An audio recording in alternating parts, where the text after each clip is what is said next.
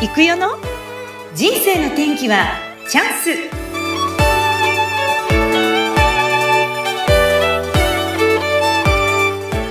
人生の天気はチャンスこの番組はゲストさんの人生を自らの口で語っていただき、ご自身の人生の振り返り、人生観などを探っていく番組です。本日のゲストは、清少堂株式会社、セラピストの飛沢直子さんです。直子さん、こんにちは。こんにちは。どうぞよろしくお願いいたします。よろしくお願いいたします。では、直子さんから一言自己紹介をお願いいたします。はい、えー、私は飛沢直子と申します。清少堂株式会社で、えーまあ、主人の仕事の手伝いというような形で働いております。聖書堂株式会社では気候の施術や講座、それからアロマセラピーといったものをさせていただいております。うん、主人が、まあ、主に気候の施術、講座ということを担当しておりまして、私はまあ受付の業務ですとか、事務、それから、まあ、アロマセラピー、ご希望があればやるというような形で行っております。わかりました。あ、ご主人が気候の先生で、それを、まあ、講座なんかをやら、やるので、直子さんがサポートする。まあ、いわゆるあの、ね、ナンバー2という役割を果たしている。はい。お二人の会社で間違いないですか？二人でやっております。すごい。どこにあるんですか？あの、東京都八王子市にあります。えー、じゃあ、ちょっとあの、気候というとこうなんか見えないエネルギーですけども、ご主人はそのプロフェッショナルで例えばこう体調不良の方とかこうがいらっしゃってこう治療してあげるような感じなんでしょうか？そうですね、まあ、あの治療とは言えないんですけども施術をするという施術施術ですね。あの気を整えたりあのどうしてもまあまあ、まあ、ご病気の方だとその例えば怪我をしていると怪我をしているところの機能エネルギーが落ちてしまっているのでその機能エネルギーを上げると、治りが早くなるっていうような要はその方のエネルギーレベルを気のエネルギーレベルを上げることによってその方の治癒力をサポートするようなことができるんですね。そうか、はい、そういうあれなんですね。やっぱりよく、うん、最近あのよく聞きますよね。気とかあとは周波数とか波動とか、なんかそういう言葉がある意味キーワードかなっていうふうに感じるんですけど、そうですね。そういうことでしょうかね。はい、そうですね。あの講座などでは、ご自分の波動をどう上げていくかとか、うん、そういったことをお伝えしたりとか、気自分の気の状態を良くするための呼吸法ですとか、そういったこともお教えしてるんです。おなんかすごく今興味深い分野だなと思って。なんかちょっと疲れやすいのとかもなんかなんか最近疲れちゃったみたいなのが多いんですけど、えー、そういうのはやっぱり気の弱ってるとかそういうのもあります？そういうのもあります。あのよく気を使いすぎて気疲れするっていうような言葉あるじゃないですか。はい、あれってこう自分の気を外に出しすぎてこう誰かの周りの人のことを考えすぎたりして気を出しすぎるので自分の気が気のエネルギーが下がってきてしまうから起きるんですよね。も漏れ出すような感じ、ね、そう漏れ出すような感じでこう気を使ってる時はばーっとこう周りに気を出してしまってるので気のエネルギーがぐっと下がってきて疲れたってなるんですよね。そういう時は簡単にできるその気の補充の仕方みたいな、うん、直子さんどんなことされてるんですか？そうですね私はまず一つには呼吸っていうのが大事で、うん、そういうなんでしょう疲れてる時って呼吸も浅くなってたりすることがあるんですよ。なるほど。しっかりと酸素を体に取り込むっていうのとその酸素を取り込む時に一緒にこの気のエネルギー地球っていうか宇宙から降り注いでる気のエネルギーを自分の中に取り込むっていうふうに意識していただくとあの呼吸とともに入エネルギーも入ってきてへ吐き出す時にはいらないもの自分の中にあるそういう疲れだとかそういったものを吐き出す一緒に吐き出す。そうするとそれはまた戻って浄化されるので。うんなんかあの太陽を浴びるとすごい元気になるじゃないですか。そうですそうです太陽のエネルギーってすごいじゃないですか。やっぱりあれってこうなんかこう手を広げて太陽ありがとうとかって言ってね 朝気持ちのいい時やるんですけど、あれはやっぱり気は取り込んでますよね。そうなんですよ取り込んでます取り込んでます。だからあのもう自然にされてること方もいっぱいいるんですよ。そういう気のエネルギー自然の中にあるエネルギーを普段から生活の中でそう取り込むのを意識されてなくてもできてる方もいて、そういう方ってすごく元気だったりとか、あ、自然にそれができちゃってる人も。できてる方っているんですよ。でもやっぱりそれが、なんかこう、で昔はやっぱり生きてる時に生きてて、自然の中にいて、いっぱい自然からエネルギーをもらっていたりとか、食べ物も元気なものが多くて、うん。食べ物からもいっぱい元気をいただけてたんですけど、最近いろいろ食べ物もやっぱりこう加工されてしまったりとか、そういうものを取ることが増えるので、うん。エネルギーが十分に取り込めない、ん。そういうことが起きやすくなっていて、元気のない方結構増えてます、だから食べ物って重要なんですよね。うん。あの簡単に食べられるものとか、例えば冷凍食品とかあるじゃないですか。ああいうのもやっぱりあんまり食べ過ぎは良くないですか？そう、やっぱりどうしても、そのエネルギーは減っているっていうか、加工される段階とか、時間を置かれるっていうこともあるので、エネルギギーが下がってくる。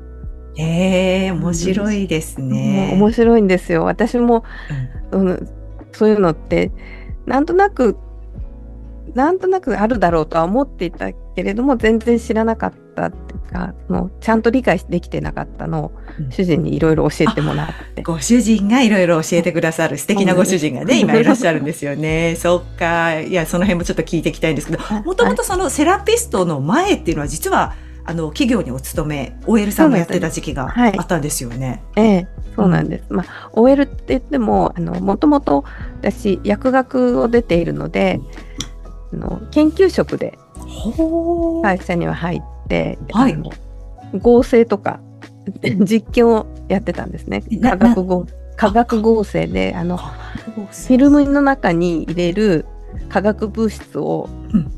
作ってた時期があったんです。カメラ屋さんにいたんでしたっけ？あそうですね、コニカミノルタっていう、あの私が入った頃はコニシロク写真工業って言ってカメラやフィルムそういったものを作っていた会社なんですけれども、えええええそのフィルムのえそうだ、ね、カラーフィルムの中に入れる原材料の物質を作る、はあ。まあ、作るって言ってもけんどんないいものをつ新しくいいものを作り出していかないといけないっていうことでその研究所の方で、研究所にお勤めで、はい、いました。はい。うん最初はそこに入れていただいて、一生懸命研究をしていた人が、どうしてそっちの、なんだろう、この、癒しの方に行っちゃうんですか？そうですね。あの、一つには、こう、仕事を、私、会社の中で転職みたいな感じで、仕事が変わっていて、最初、まあ、合成をやってたんですけれども、その後、まあ、合成の中でなんですけど、機器での測定だとか、うんそういう分析みたいなことをさせていただいたりとか、まあ、あと、データベース化合物のデータベースを作らなきゃいけないっていうことになってそのデータベースのことをさせていただいたりとかはい。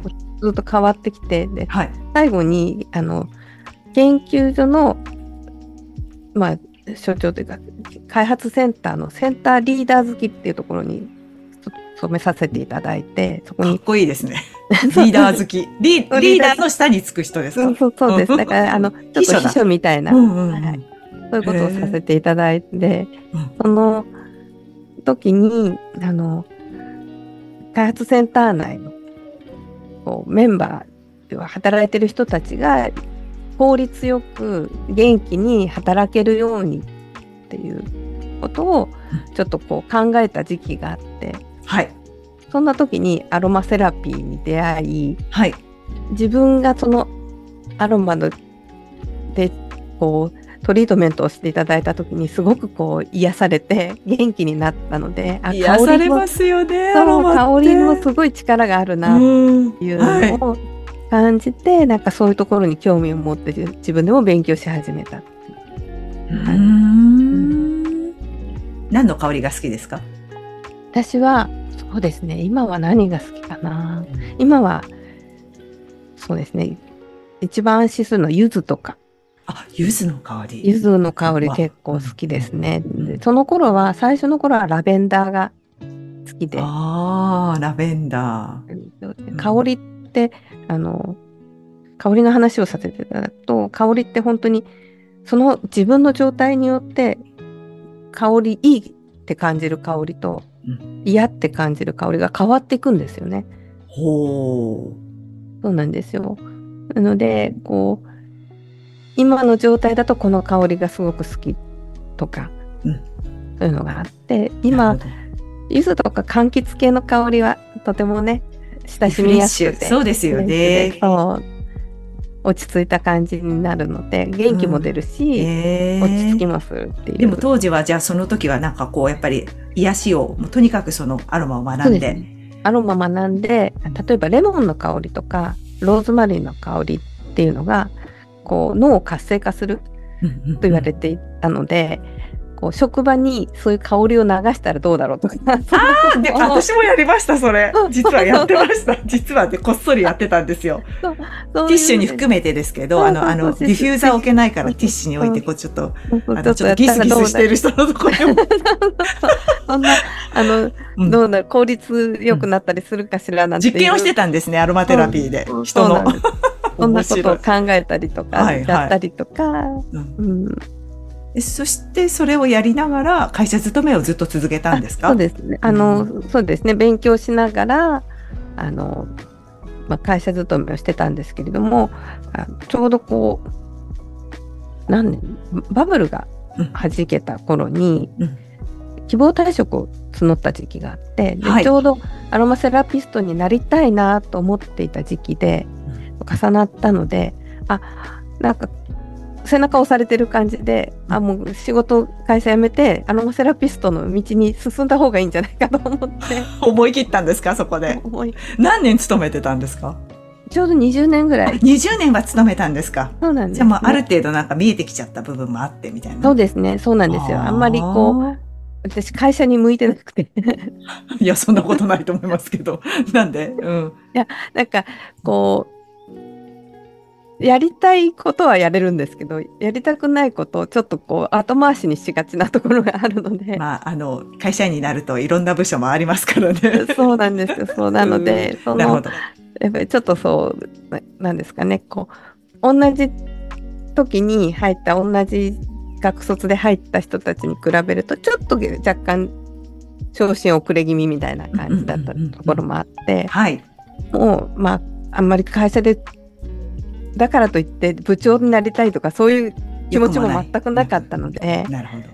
うん、そこでこう今みたいに結構遅い時間まで働いてっていう。へーその状態を続けるのはどうかなっていうのがあり、へーでも思い切ってやめた。思い切ってやめて、で、アロ、えっと、アロマの方で頑張ろうと思ってやめて。頑張ろうと思ってやめたんですけど、はい。あの、まあ、すぐにセラピストの資格を取ろうと思って勉強しながら、でもちょっとこう、そのまま何も仕事をしないでいるわけにもいかなくて、と、まあ、失業保険をもらったりしてたんですけれども、そのはい失業保険もそろそろ終わりになるし、あんまりこう、失業保険をもらうためには就職を考えてないといけない。就職するための活動もしていて、でだんだんだんだんなんか自分がだらけていくのが分かったので、あ、ちょっともうちゃんとやらなきゃいけないなと思っ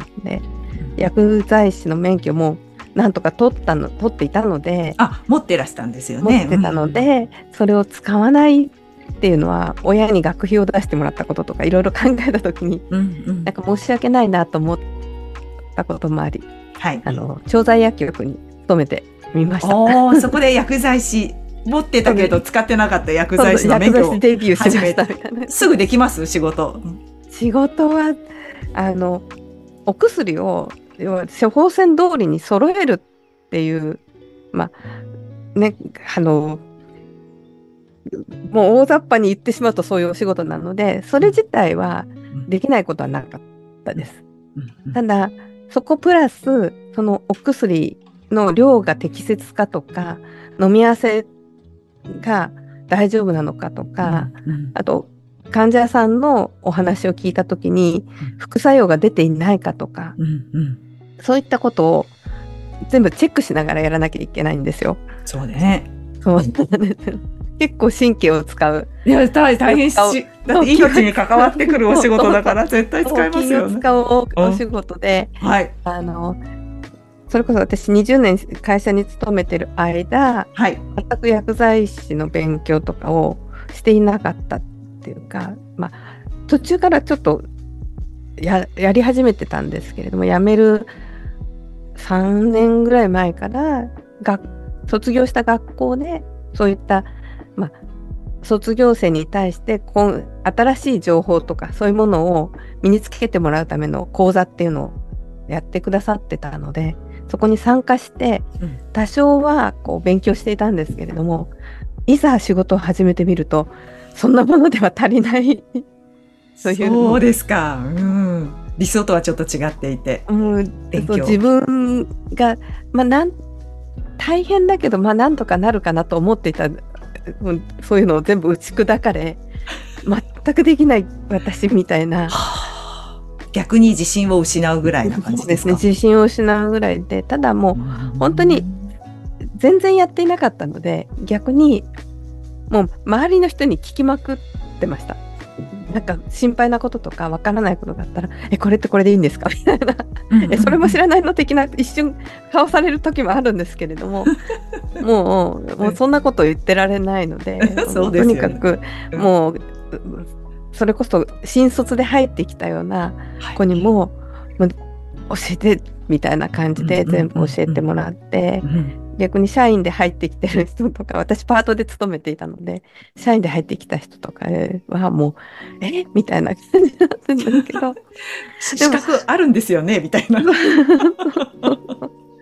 そんな感じになるようなこともあったりしたんですけど、でもまあ、間違いがないようにというのを、ね、そこで何と思われようとも患者さんのところに出る時にはちゃんとしてればいいので。そうですそうですそうですそこ、それまでにこれってえこれってこうでこうでこういう説明でいいんですか？みたいなことを言ったりとかしながら、はい、あのそうですね5年5年もうちょっとやったかな？あすごい。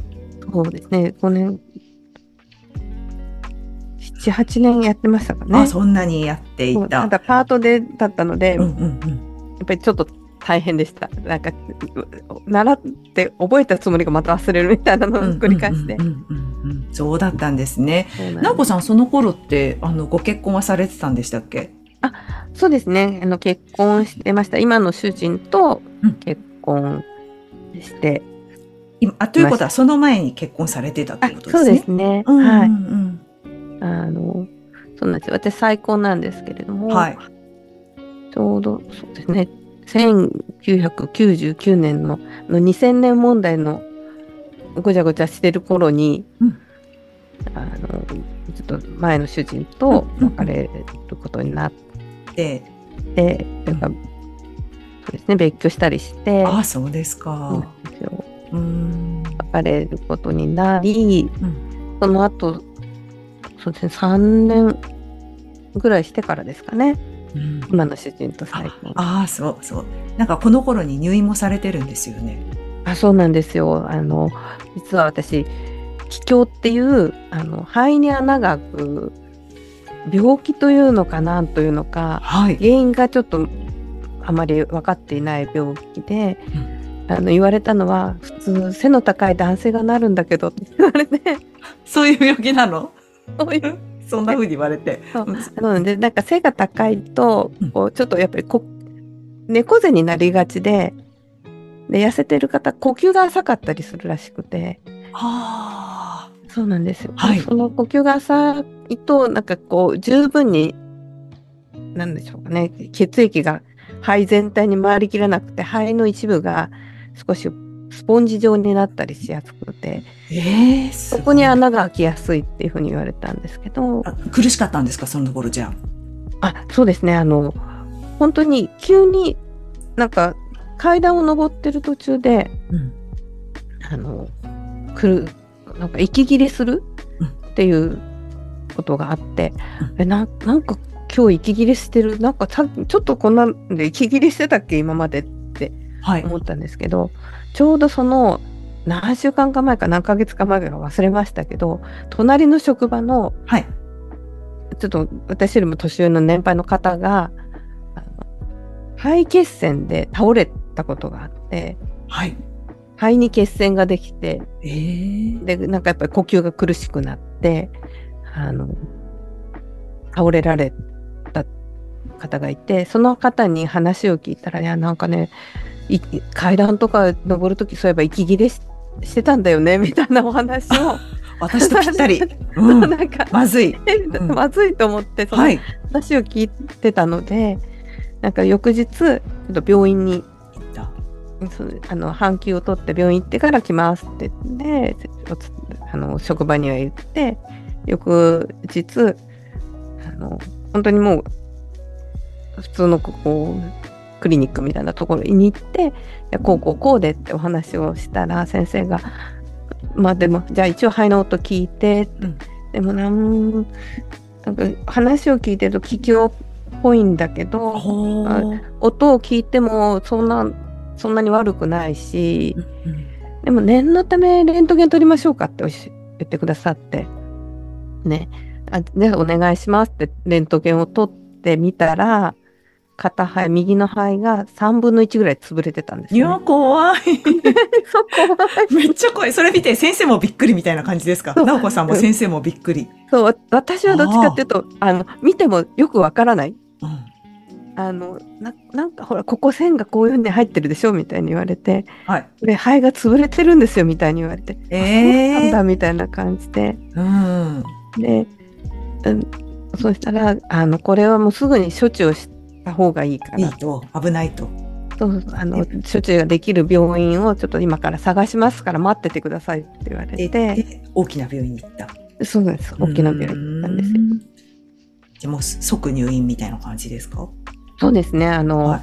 まずまず処置をしましょうでで基本的には穴が開いてるのが塞がるまで入院していただきますって言われて 急に。えってそう急にでその頃ちょうどもう別居してて一人で住んでたのでうん。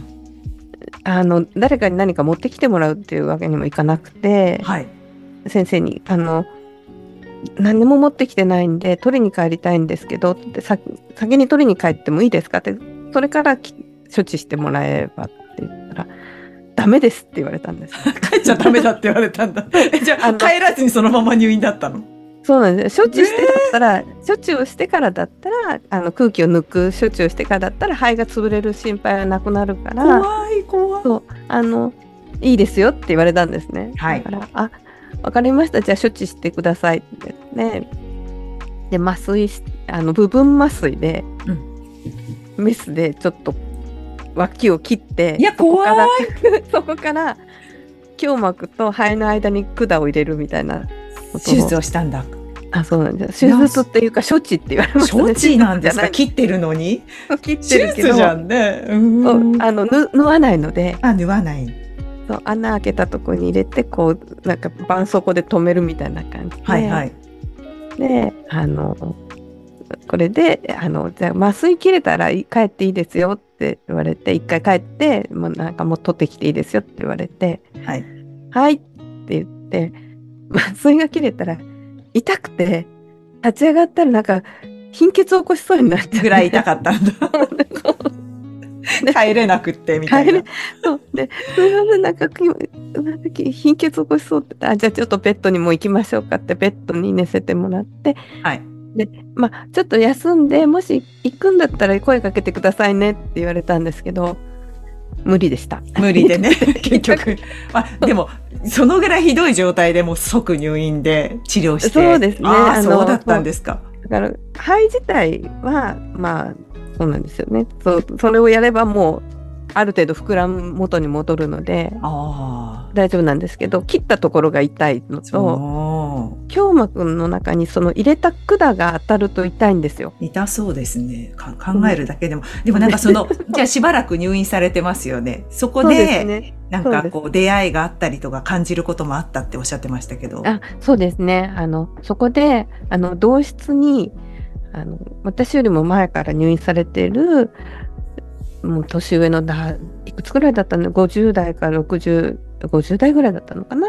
あの方がいたんですけど、とっても明るくて、私のことすごい気遣ってくださって、声をかけてくださるし、周りの方にも声をかけて、うん。なんかいつも元気に、なんか、どうなの？みたいに心配してくださってて、ご自分もね、病人なんですよ。入院してるんだから。うんうんうん、明るい太陽みたいな。そうそうそうなんですけど、すごくこうそういうふうに明るく振る舞ってらして、うん、周りの人をすごい気遣ってるのを見て、あ病気だからって暗くなる必要ないんだなっていうのをすごく感じさせていただいた方いたんですよね。もう本当に本当に、そう素敵な方で、はい、あなんかねどうしても病気とか入院とかなるとなんとなく気持ちが沈むんですけど、その方がいてくれたのでなんか私もなんかこう元気でいられるっていうか頑張ろうっていう感じになりましたね。セラピストの直子さん気候の施術を行うご主人の仕事をサポートし、ナンバー2として活躍をしています。もともとはフィルム会社の研究職でしたが、お勤めの間、ピリピリした職場の雰囲気を和らげたいという思いで、アロマテラピーを学び始めたのが、癒しの道への方向転換のきっかけでした。会社員の仕事をしながらも、ある時呼吸がしづらいと思って病院に行ったら、肺の病気を患っていて、そのまま即入院。そこで出会った患者さんから勇気をいただきました。さあ、この後、どんな展開が待っている。のでしょうか。人生の転機はチャンス。皆さんどんな感想をお持ちでしょうかインタビューであなたの人生観や仕事観を浮き彫りにする。番組です。ご出演希望の方はどうぞ、ホームページ問い合わせフォームからご連絡くださいね。お待ちしております。それではまた、お楽しみに。